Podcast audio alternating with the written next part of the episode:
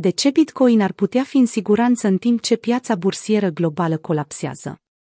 Unul dintre motivele din spatele volatilității pe care Bitcoin o afișează în mod regulat este lipsa de întrebuințări pe care activul digital nu le are. Unii experți supranumesc moneda aur digital, o adevărată modalitate de a depozita valoare, store of value, în original. Alții consideră că Bitcoin este un proiect tehnologic sau un tip de software cu o rețea corespondentă. Adopția El Salvadorului ca monedă legală de schimb a activului digital va dovedi cu siguranță funcționalitatea mijloacelor de schimb pe care Lightning Network le poate oferi. Soluția de scalare de tip de IRTU permite transferurile instante de monede, pentru un preț incredibil de mic. Cu toate acestea, are nevoie de tranzacții on-chain în cele din urmă care să intre sau să iasă în rețeaua paralelă pe care o creează. Pe măsură ce aceste narațiuni despre Bitcoin se schimbă de-a lungul timpului, la fel procedează și corelația dintre Bitcoin și activele tradiționale. De exemplu, au fost perioade în care BTC se afla într-o strânsă legătură cu prețul aurului. Scăderea abruptă a lunii martie 2020 a fost devastatoare pentru aproape orice clasă de active, însă structura de revenire a acestora, pe parcursul următoarelor șase luni, a fost oarecum identică pentru aur și Bitcoin. În mod surprinzător, opusul acestor mișcări a avut loc în 2021, rezultând într-o corelație inversă între cele două active. Bitcoin un hedge față de Textox. Pe de altă parte, Bitcoin a început să imite piața bursieră din Hong Kong, conform comparației cu indexul Hang Seng. Dintre cele mai mari companii care îl constituie, se enumeră Tencent, Alibaba, Meituan. Această tranziție a perspectivei investitorilor, de la urmărirea metalului prețios la acțiuni tehnologice, ridică la file întrebarea, se va supune Bitcoin trendului descendent pe care Han Seng le-a afișat în ultimele 90 de zile. De ce s-ar decupla chiar acum? Dacă da, va continua Bitcoin să acționeze ca un refugiu atunci când piețele corectează.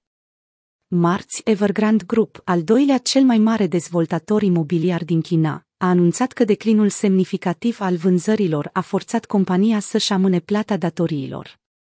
Conglomeratul imobiliar are datorii de peste 300 de miliarde care, conform analiștilor, ar putea afecta întreaga piață. În luna august, vânzările de retail din China au dezamăgit investitorii cu o creștere de doar 2,5% față de anul trecut, în timp ce investitorii se așteptau la o creștere de 7%. Evident, creșterea economică și economia în sine au fost afectate în 2020, când guvernele au reacționat la răspândirea virusului respirator.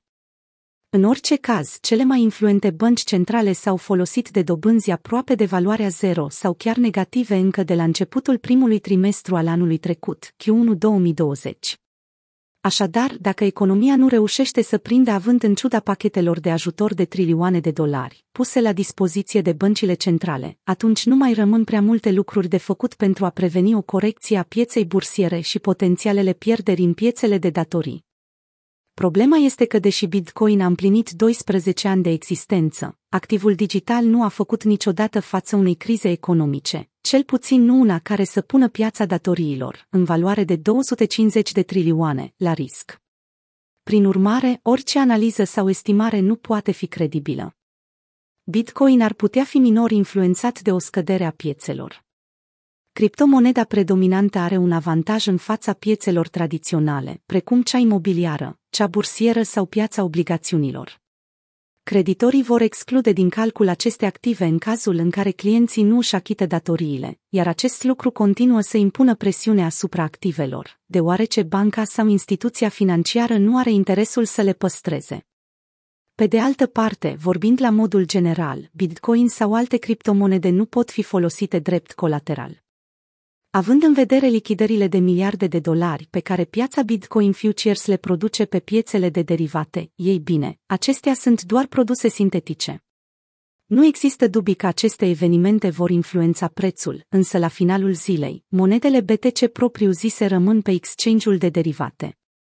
Pur și simplu se mută din balanța cumpărătorului în portofelul vânzătorului.